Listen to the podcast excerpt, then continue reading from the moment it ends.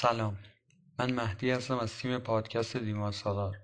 اینجا قرار داستان پرونده های پرسر و صدا رو بشنوید. داستان هایی که در این تلخ بودن کلی درس دارن. تو هشتمین اپیزود پادکست دیوان سالار قرار داستان قتل پسر بچه ای به اسم اهورا رو براتون تعریف کنیم. چند سال قبل مرگ بسیار دلخراشی در استان گیلان رخ داد که این مرگ را برای شما بازگو می‌کنیم. بعد از اینکه ها صدای دعوا از منزل یکی از واحدهای ساختمون رو میشنوند به سرعت خودشون رو به اون واحد میرسونن. بعد از زنگ های متعدد و در زدن کسی در رو باز نمی‌کنه و به پلیس اطلاع میدن تا به اونا کمک کنه. پلیس هم با شکستن درب وارد منزل میشه و جنازه غرق در خون کودک کوچیکی رو می‌بینه و سریعا به بیمارستان نزدیک محلشون انتقال میده. این کودک همون اهورا بوده. به علت شدید بودن جراحات کودک در همون ساعت اولیه جونش رو از دست میده. و پلیس به دنبال پدر ناتنی کودک میگرده.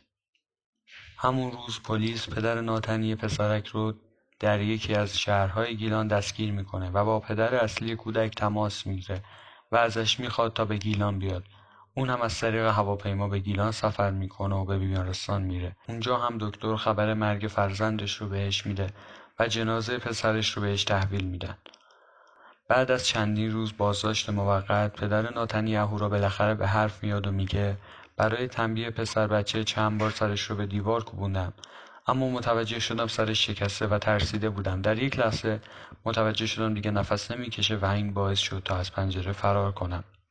پدر پسر کوچولو در این باره گفت وقتی این خبر رو به من دادن در گیلان نبودم. ساعت پنج و نیم به بیمارستان رسیدم که متوجه شدم خیلی از کارکنان بیمارستان ناراحت هستند وقتی با پزشک متخصص صحبت کردن گفتن که بچه از لحاظ ریوی نابود شده و ضربه مغزی شده. ضریب هوشیش هم 6 درصده. دکترهای بیمارستان همونجا تشخیص دادن که پسرم مورد آزار و اذیت جنسی قرار گرفته است. ولی همسر سابقم همه چیز رو انکار می‌کرد. قبل از تماس بیمارستان مدیر ساختمون که همسر سابقم و شوهرش در اونجا زندگی می‌کردن به من زنگ زدن. گفتم ما نمی‌خوایم خیلی مسئله رو باز کنیم ولی کارهایی که در ساختمون می‌شد در شأن و شخصیت ساکنان مجتمع نبود. اهالی اونجا با من در ارتباط هستن و حاضرن شهادت بدن که چه اتفاقاتی افتاده. مدیر مجتمع یک هفته قبل به محل کارم اومد و گفت صدای ناله های اهورا رو میشنویم. این مسئله قبلا هم اتفاق افتاده و قابل توجیه نیست. همسر سابقم دو ماه بچه رو به من نشون نمی‌داد. فقط به این بهونه که من نفقه نمیدم.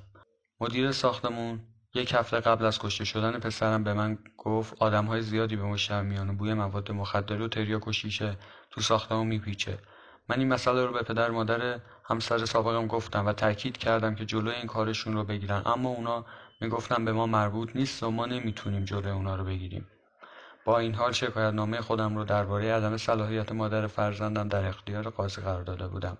چون طبق قانون بچه تا هفت سالگی باید در کنار مادرش باشه و سیر اداری این شکایت هم در حال انجام بود ولی مادرش حتی تا تکمیل مکالبات اداری هم نتونست از بچه محافظت کنه. پدر ناتنی اهورا 22 فروردین سال 1397 اعدام شد.